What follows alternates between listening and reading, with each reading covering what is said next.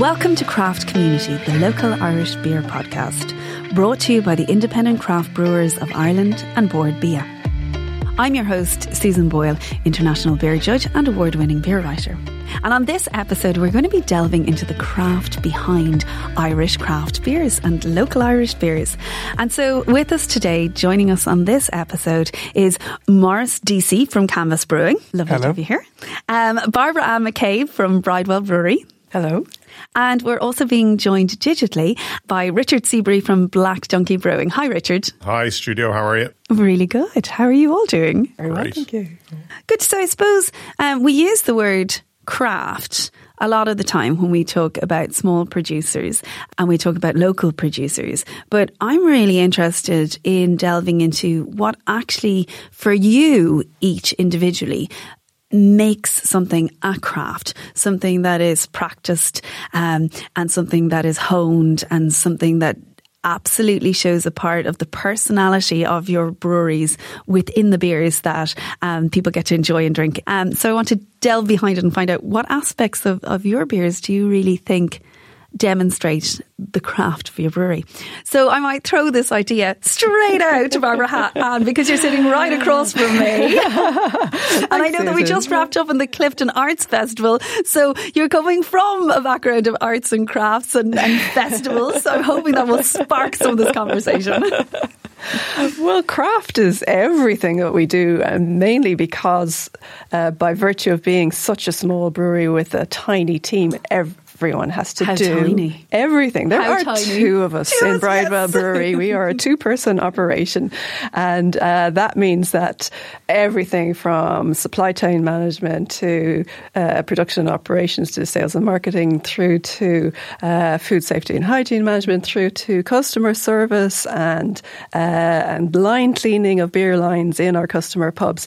Everything has to be covered by the team, the whole team, Which is the two you. exactly, exactly, and beer design and and uh, and the actual uh, the the craft of brewing each individual batch using natural ingredients that have a natural variability and communicating with um, our customers. Like for example, we uh, very small craft brewery, so we don't do public tours that often, but we make a big point of doing staff tours for anyone who can pour a pint in one of our customer pubs. We try and get the staff to come visit the brewery so that when they're selling our beer to their pub customers, they can talk about the care and attention that we put into selecting the beer ingredients and making sure the beer is in the best possible condition when it gets to the local customer and that we're right in the centre of our market. We've got low beer miles, it's going directly to them. Uh, and that's, that's really, really important. And people who work in bars enjoy selling our beers as a result. Yeah, because I think because they see the people behind it, they see the Yes. the crafts people behind it. That it's not some big beer machine that's off there somewhere making the beer. that there's actually people people behind it. So, Maurice, you might tell us a little bit about your brewery too. Yeah, so Canvas Brewery, we're a small farmhouse brewery in North Tipperary, um, and we are farmhouse brewery. We're based on a farm. We grow the grain, we grow hops, the water's from our well, um, and we harvest our own sustainable energy in terms of electricity from an Archimedes and solar and wood-fired boil kettle, with the timber coming from our native woodlands. So very much. And yeah, actually, Canvas as the name, it kind of, for us, it's much more about the art of brewing than, say, the, the science. I'm engineering, there is science in there, but It's very easy for someone who has a science slash engineering background to be casual with science Yeah, because you yeah, yeah. just have it, you know. yeah, that's just pH and temperatures. It's just, and, you know, yeah, yeah, all, all the stuff. background knowledge that I know innately. And I think this is interesting, um, craft versus art. It's that kind of play on the two things that, that, that there's the imagination side of it. So tell me more about the art. Yeah, so as in, so we're small batches. So we do about 30 different batches of beer a year. Um, and kind of in the discussion of craft versus kind of macro conglomerates that you're supporting someone in a suit and shareholders, like one of the things of craft is a human. You're supporting two humans who have this industry and they are in turn trying to support local. Um, but the art side for me, as in because we're using everything from the farm as much as we can, it's we don't get a spec sheet for what we get. Do Yeah. you know what I mean? We, we we smell the hops, see what it is, and then we have to. And people are like, oh, what about consistency? And you're like, well, there's hops there. We smell them, taste them, we brew a beer, and we work from that. So that for us, we kind of we we have to try and use all our innate mm-hmm. skills, and there's a lot of human skills, and that's an artist does the same thing. Do you know what I mean? With a painting, with a sculpture, they have a piece of wood or a paint or an image, and they try and make something from it. Do you know what I mean? So that's to me sort of the idea of that creativity and that craft. You know, I love this philosophy underpinning the beers, which is really exciting. I often think when it comes to that question of consistency, um, consistency doesn't necessarily mean the same. It means the same standard, um, and for me, that gives great scope for brewers and breweries to be able to play within that. So you're always going to produce the best beer you can produce.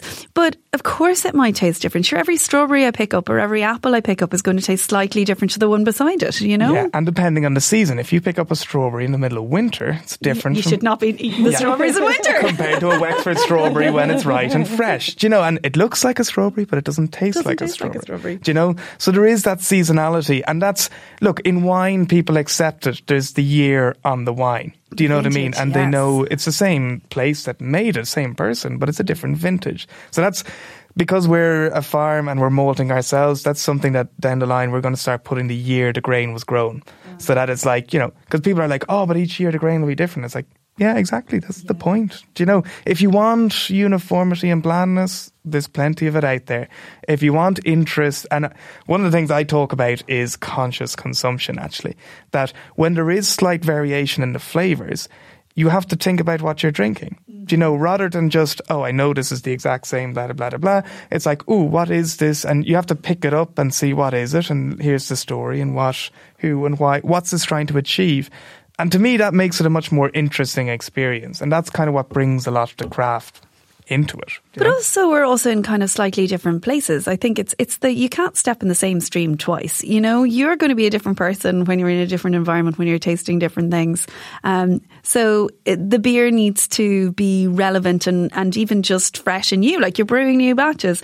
Um, inherent in that word craft for me is also the idea that you're you're kind of on the shoulders of, of giants. Like w- within this conversation with with all of us, you're not you're not the first people ever to brew beer ever. So there's a lovely legacy behind you. Um, and I love when I'm thinking of, of, of, Richard in Black Donkey, and I'm I'm thinking specifically of of um, your interest in yeast strains um, and in cultivating these kind of ancient microbes that were long on the earth before us that have this magical ability um, to transform water and grain um, into beer. Um, and I'd love to hear more about the process that you've been on with that, Richard. Well, ultimately, I suppose it's the no yeast, no beer. You know, you can brew beer with grains other than barley. You can brew beer without hops you'd be hard pressed to brew beer without water, but water can be homogenized anywhere on the planet with the right chemist at the helm. But when it comes to the yeast, no yeast, no beer. Um, so that's kind of where we put a bit of focus is looking to see what we can do that also will give our beer a very distinct sense of place because there's a, a, particular yeast that we use. We've called it Morrigan One because we harvested it from Oweynagat Cave in Roscommon, which back in Celtic mythology was rumored or was said to have been the lair of the Morrigan, who was a goddess, warrior goddess kind of thing. And so we harvested this yeast, we brewed with it, we got very good results with it.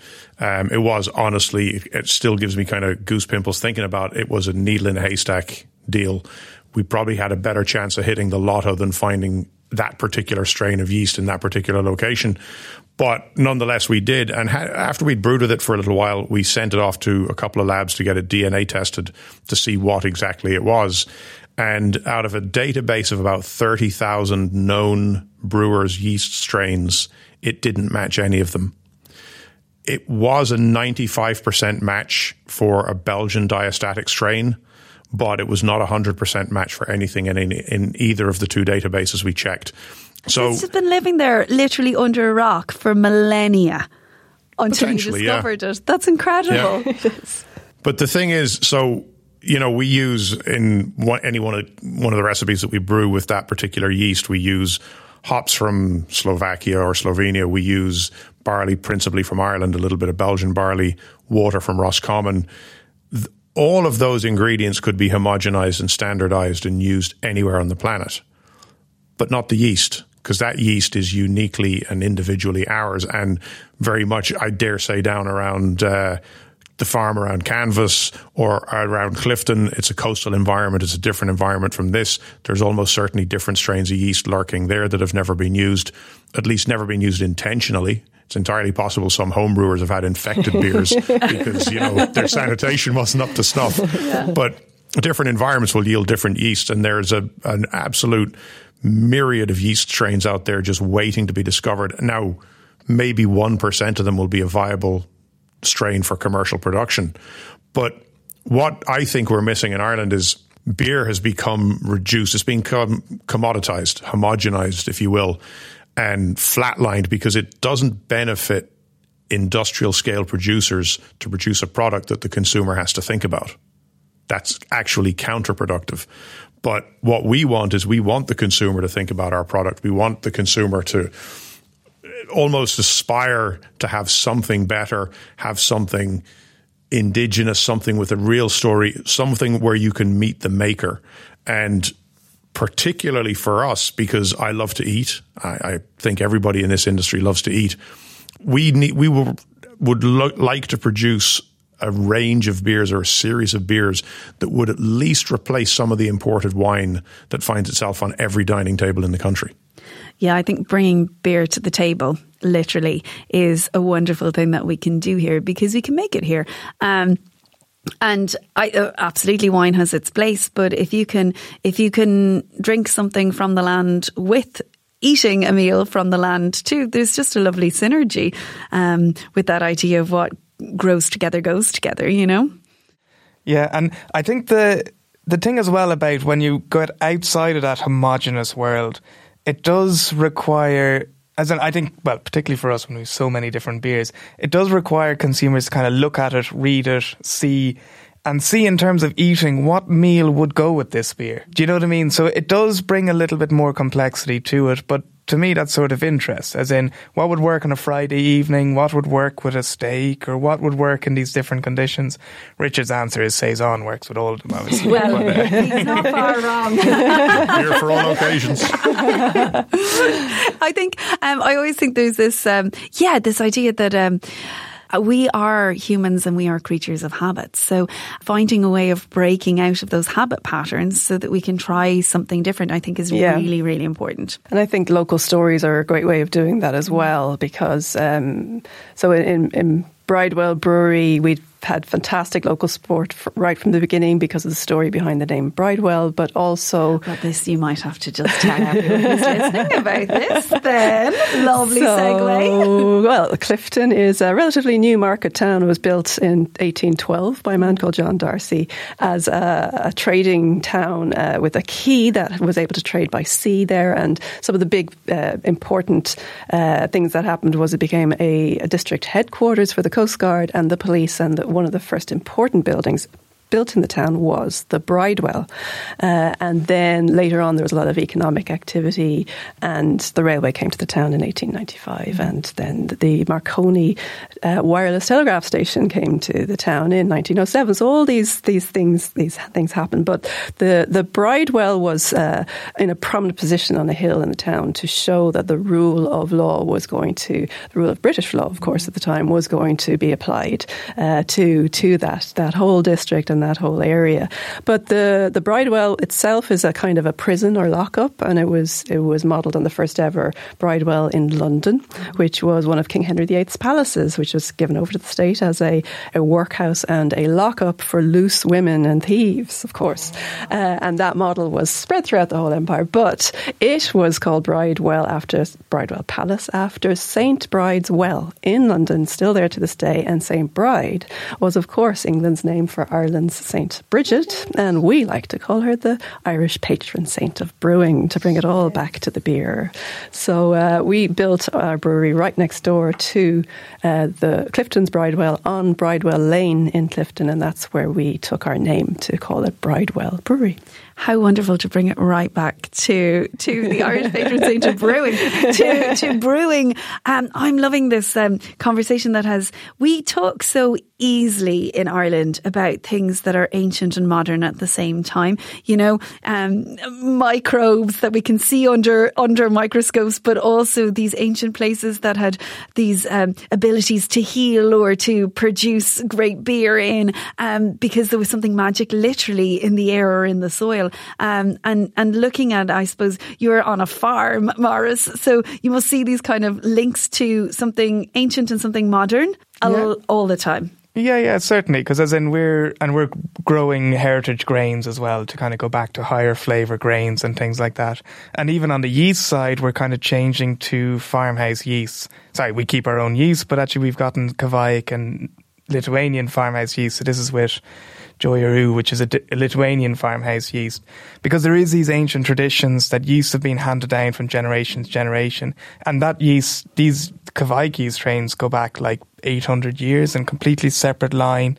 Do you know? So if we're if we're trying to celebrate local and trying to celebrate all things farmhouse, all these things, we can start to get more interesting flavors from different yeasts, different yeast strains, and they go back into history because that, and that's, I say the same with the grain. It's that like, these are owned by our ancestors. These have been grown, like brewing is as old as, I don't know, they argue over which is older, wine yeah, or mead or whatever. But like, it's been we've been making beer for a, a long, long time. time. yeah, yeah. That's that's my conclusive answer on that one. I'm, I'm with you. A very long, long time. time. Yeah. and also, it's interesting as as human beings. There's there's a lot of talk about how how we adapted to um, to be able to process fermented products, and that's what gave us an evolutionary advantage as well.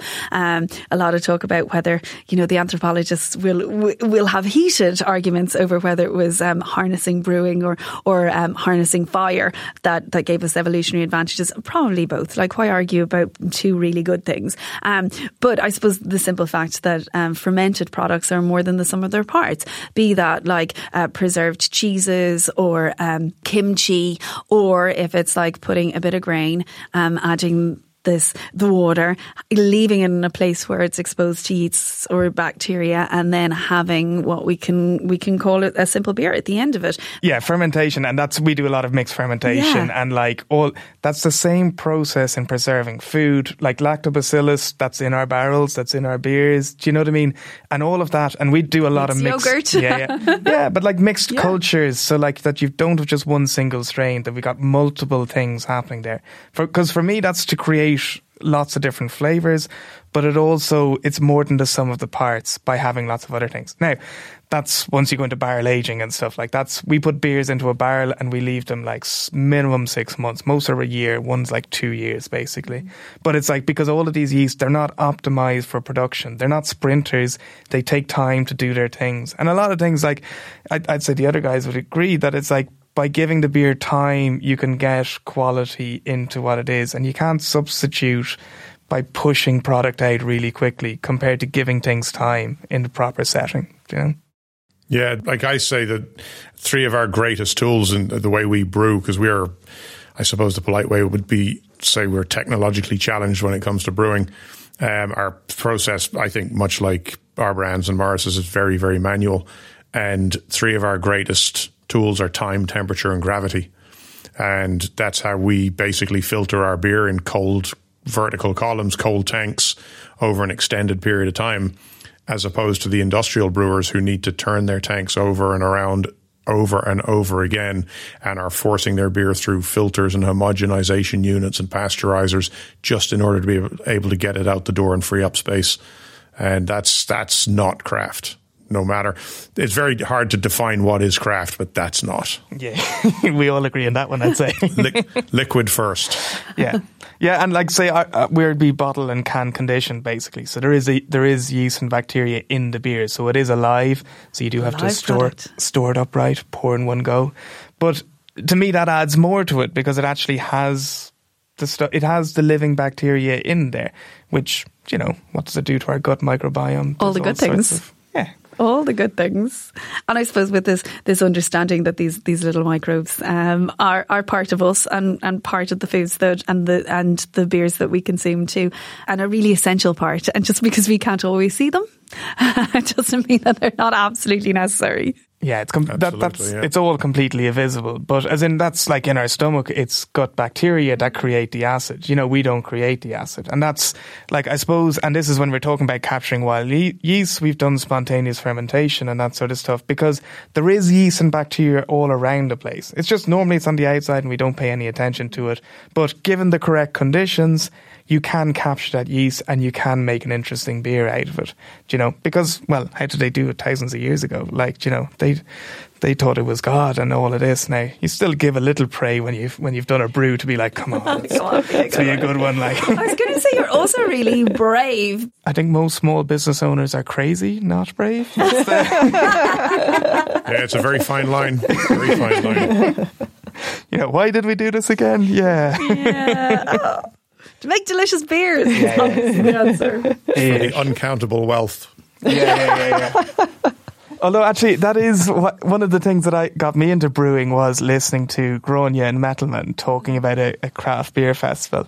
And she was like, you know, we came back from London, set up the brewery, and then she was like, one of the little bits at the end, she was like, look, at the end of a week, at least we can sit around with our friends and enjoy a beer. And I was like, as a farmer, I was like, oh, I get that. Because like there's some years that literally you know, if it ba- if everything balances, you're like, whew, we got through that one. That's safe, you know.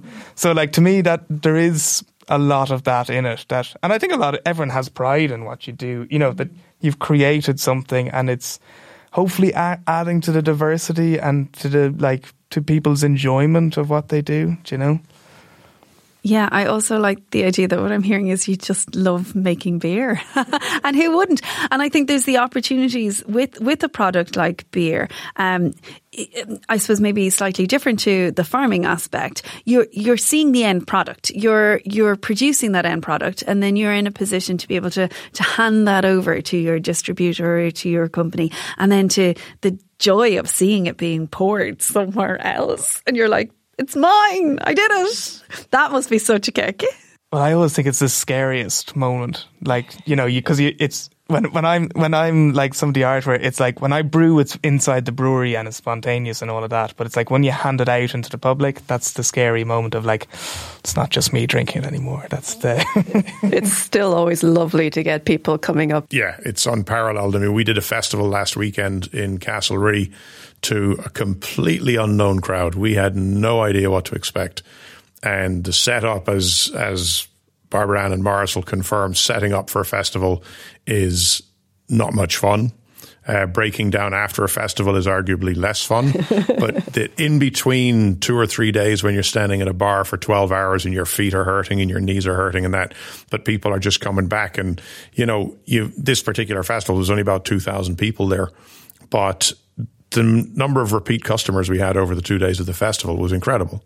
And people just coming back over and over again. And some local people who knew of our existence but had never consumed our beer before and given a choice of two macro lagers in one bar or four craft beers from down the road in the other bar decided to step out of their comfort zone and give it a try and came back over and over again. It was fantastic. Absolutely class that's a good win. There is the the dark side of the word craft in that it can put off some can people. people. It can yeah. alienate people because not not all small produced beer is wonderful and fantastic. And if anyone has had one not great experience that can that can flavour their approach for lots of other breweries that have nothing to do with that first beer. So you know that there is an extra barrier to get over that, uh, which is a reality. But it's still wonderful to have people coming up to, on the street and saying, thank you for brewing these beers. You know, even you, you mentioned Clifden Arts Week was on last week, mm-hmm. and uh, uh, someone who comes uh, regularly just for that festival sought us out to thank us again for for the beer that he enjoys every time he visits the country. So it's lovely on to, the, to get the corollary of that. We had a local account here, a draft account primarily, and they had a few bottles in the fridge. And I gave them what I called some stunt bottles for display. So they were fully labeled bottles, but they're full of water and in case they got stolen or knocked over or something like that. And one night, one customer was leaving at closing time and he decided that he would take a bottle home to try it. And the bartender didn't realize the stunt bottles Oh, were stunt no. bottles. Gave it to him. He took it home, and he came back in the next day and he complained and he said, "Geez," he said, "there's awful watery stuff." That, that beer." And he was told. No, no, no. That was a bottle of water. It was a mistake. You shouldn't have been. I was only for display purposes. Here, have another one. And his response was, "No, I tried it once. I won't be trying that again." Oh dear. That's Even after it was explained to him. This that is this is stunt and you shouldn't be robbing it. Oh yeah, it should have been like you shouldn't have robbed the bottle. Um, Yeah. Oh, I think No, no, he paid for oh, it. He bought it. Oh, okay. Yeah, yeah. Oh no, it was on the up and up. I, g- but it's one person. Uh, But I, I also, I always wonder, like, what's so wrong about tasting something you don't like? You know, like what's don't like if the worst, but the worst thing that can happen to you is you get something you don't like, and and so big deal. Like let's let's then just realize that I don't like that. I'd like something else, and maybe have a conversation with someone about it, or find Yeah. out what And it is that you don't like. Yeah, why there's some element, and like that's like, we've a bunch of sour beers and Yeah. stuff and barrel aged beers, and I'm like, look, you need like, have you ever had a sour beer? Do you know what Yeah. they are? Because otherwise, like, I'm like, could be a bit of a yeah, shock. I'm like, smell it first, basically, to prepare yourself. Because some people are used to just like swigging, and that's their first bit. And I'm like, no, like, first, stage one of tasting something is smell it. you know, smell. Do you like this? Do you not? You know, because like, I'm not a fan of aniseed, like, or licorice. Yeah. So if I smell something at licorice, I'm going to be like, mm, that's just not for Probably me. not That's going to not have my. you. So Yeah, yeah. do you know what I mean? It's like, yeah, you probably won't find an aniseed beer. That's one thing we'll probably not do. But do you know what I mean? And that's, it's that process though of like, what do I like? What do I not like? And that introduction is so important of mm-hmm. like, what is this here? Look, if you haven't had craft beer, try this one. This is a nice introduction, similar to something. And then you start that journey of exploration. But you don't start in a double IPA or something, or, you know, that's, And you also don't have to commit yourself to that beer for the entire rest of your life ever. Yeah. So you can't be like, right, well, I had this one craft beer and I hated it and now I'm stuck drinking it forever. Yeah. No, like, how sad would it be if I was still drinking the same things that I was drinking even five years ago, let alone that moment where you taste a breakfast cereal that you think you loved when you were a kid as an adult and it's like a shocking disappointment. Um, like, our palates change and, and so the beers that we enjoy should change with, with our tastes and flavours and profiles and also where we're drinking them. And we don't have to drink a whole pint of it either. Yeah, I can Yeah. imagine that. And, and also just don't let yourself be influenced by other people's opinions. Um, a friend of mine posted, I'll never forget because it, it was a, the best response I've seen. A friend of mine posted a picture of a Halloween pumpkin beer, which is not my cup of tea. I generally don't like beers with added spice. But what made this twice as worse was the rim of the glass was rimmed with Oh, probably a combination cinnamon of cinnamon and and nutmeg and all that like a margarita glass would be rimmed with salt. And I just went, what the? f-" and his response, his response to me was very succinct and simple. And he said, don't yuck my yum. Oh, you see? Class. Yeah, yeah. I can't argue with that. Because we are different. I, I think that's it when we're talking about expanding people's palates and getting them to try different things. That sense of experimentation is what's Well, in, exciting. in Ireland, I think it's very interesting that the uh, psychology of going to a restaurant and having a steak and not liking steak in one restaurant will not put you off having steak somewhere else ever again. But we expect pubs to all be the same, especially for draft beer, and have uh, so there's that extra barrier all the time to try and uh, sell draft craft beer. And maybe that's a level of conditioning that needs to be But it's, challenged. but it's also accepted in like that black beer that is produced that like there's pubs that it's good and there's pub you know and that's celebrated you know even though they spend millions on trying to get everything uniform there's some that are like and that's that's kind of known by a lot of people like I remember being with a friend in uh, Beijing and he went to an Irish bar to get one and I was like man, we are so far away. Like, there is no way that's fresh or nice or anything. Like, but he, and sure enough, it wasn't. And I was like, what did you expect? You know, like, but that's to be in the, to get that into the vernacular that, you know, craft, you have to think about how fresh it is, all those other little bits that, That's another fresh. Fresh beer is not necessarily good beer. That's a crock of double IPA. so, like the cold chain, Richard. are you gonna go into? No, no, absolutely. how's, how's your New England IPA coming on, Richard? Yeah, it's it's it's going the direction all New England IPAs should be going. Um, it, it is a valid point, but it's been applied universally across all craft. Yeah. And Maurice was just talking there, and I can echo his sentiments. We bottled a beer recently that's been in barrels for two years. And even if I gave you that bottle two weeks after it's bottled and it's fully conditioned, at least carbonated, I can say, here's fresh beer. How can I say that's fresh beer when it's been in a barrel for two years? Yeah. And we've got another one coming that's been in a barrel for three years. So fresh is applicable on certain styles and certain mm. flavor profiles.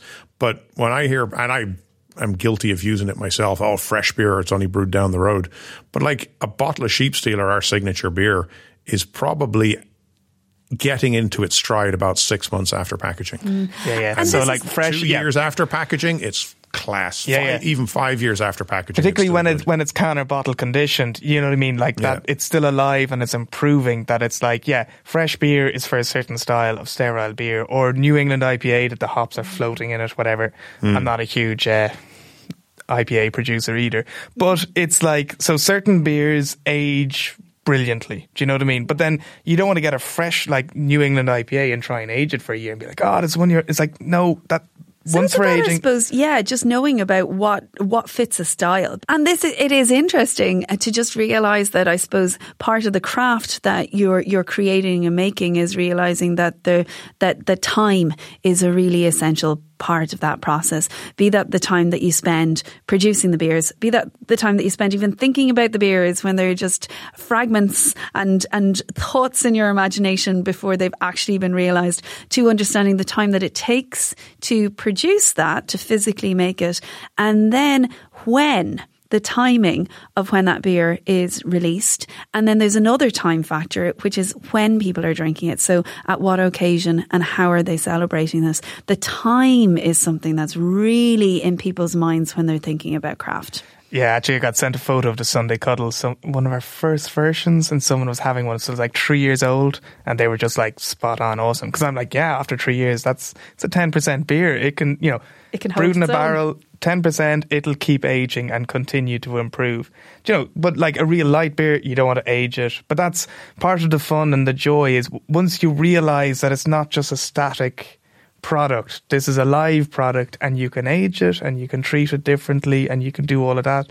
To me, that makes interest and to play on your your canvas um, idea, you have you have a palette and and and a physical palette that we're tasting with, but also a palette of different things, um, like different colors for for an artist to be able to um, to pair at different moments or different times, um, and that's really exciting within the craft of craft brewing. So some of these beers that are meant to be wide appealing for every occasion. There's certain beers that are more segmented to like Sunday Cuddle. I'm like Christmas Day. That's when that should be consumed. Eh, probably a little bit more, but you know, there's certain things that a pale ale can be more applicable over a larger bunch of situations.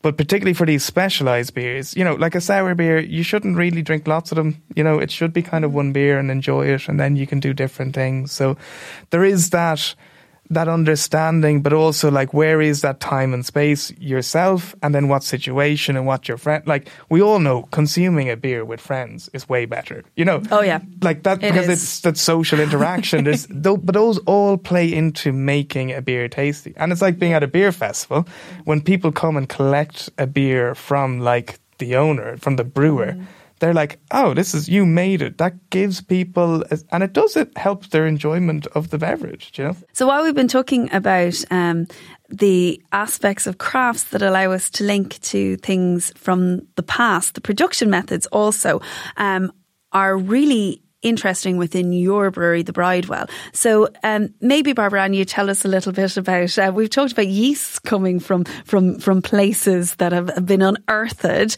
um, but where do you brew? we brew below ground level, Susan. So um, so at Bridewell Brewery, we uh, we built a bespoke brewery from scratch. It was the first one in, in many years in Ireland. So I uh, came up with the idea in 2001 and built the brewery in 2006, right next door to uh, Clifden's Bridewell building. And in order to respect that building, we decided to dig down to fit in the brewery rather than making it a high rise building. So we, our brewery is on three levels, and the brew house and the fermentation room are both below ground level in our basement. And now we have a, a small backyard with concrete steps up to ground level. So our fermentation room, and the big advantage to that, our fermentation room uh, is um, has a very stable year round temperature. So we use less energy for cooling all our tanks. It makes it greener and more uh, eco-friendly, which is great. But the the one disadvantage of having our brew house below ground level is that uh, we have to bring all our spent grain up to ground level to to then um, have it uh, taken away as animal feed in, our, in a local farm. Uh, but it saves on gym membership, so that's great. it's great. I love this idea of being um, so committed to the craft of brewing that you're also mindful of the environment that you're in and the place, Absolutely. the built heritage. Because sometimes we we, we often think about um, like the environment as being something that's natural, but the the built heritage is really important, and the stories that are part of the communities that we're in as well. And you can see that really clearly with the names that you have on your beers too. That that you're linking back to stories and events that are are part of of the history of the place that you're from. Yes, so we uh, are primarily a draft beer brewery, but we have done some uh, limited edition bottles in the past. And uh, something we're very proud of, of linking back to our local community here in Clifden in Connemara, is that uh, in in 2019, it was the centenary of the first ever non-stop transatlantic flight from Newfoundland to Clifden in on the 15th of June, 1919. Alcock and Brown landed their Vickers Vimy biplane in uh, in uh, Derrygimlagh, just south of, of Clifden, because it was right next to the uh, Marconi wireless telegraph station that could tell the world that they had just won this hugely amazing and dangerous race to be the first across the Atlantic. Now, they did that 28 years before Charles Lindbergh uh, did the first solo flight. And when Charles Lindbergh landed in Paris, one of the things he said to the welcoming crowd was that Alcock and Brown showed me the way. And that's Wonderful. An amazing thing. So back in, in 2019, there was this fantastic uh, celebratory year and a festival in Clifden to celebrate this. And at Bridewell Brewery, we designed two beers to be part of that celebration. Um, so Pilot and Navigator. And uh, Navigator was a brown ale after the surname of Arthur Whitten Brown, the navigator of the plane. And uh, Pilot was a golden ale after the fair hair of uh, Alcock, John Alcock, who was the pilot. And to make the transatlantic link, we took North American styles and we uh, brewed them with the European equivalent of each ingredient. For example, uh, instead of American Cascade hop, we used a Slovenian Cascade hop, genetically identical but grown in different soil for so many decades that it had a much more subtle flavour. Uh, so we called them a transatlantic gold and a transatlantic brown as the two styles. We got awards uh, that year for, for them and we were very, very pleased with them. And uh, they came back by popular demand in 2020. But in the pandemic, we didn't do them, but we, we, we might do them again in You might future. take flight again. Yeah. we do love a good pun as brewers. That's, that's, I, I like that. But people loved having the story on the label, and it was a really good local connection, and it was very popular in the local area. And pilots around the world were writing to us asking for it as well, which was very, very good. What I love about this um, idea is I think we've really expanded. Sometimes there's a lot of um, talk in, in our beer community about what does craft mean, and a lot of it comes down to trying to nail down the uh, the um, the volume in your brewery or who your owner is or these kind of things. Um, for me, I think it's way more important than that. I think it's I think it's the the the like I said the time.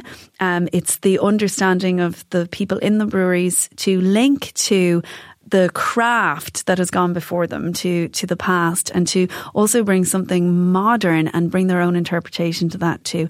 Um, and I think what we've done in this conversation has had a lovely meander through those inroads of, of what pulling apart the threads of what actually craft means. So it was an absolute pleasure to be joined um, by you on this episode.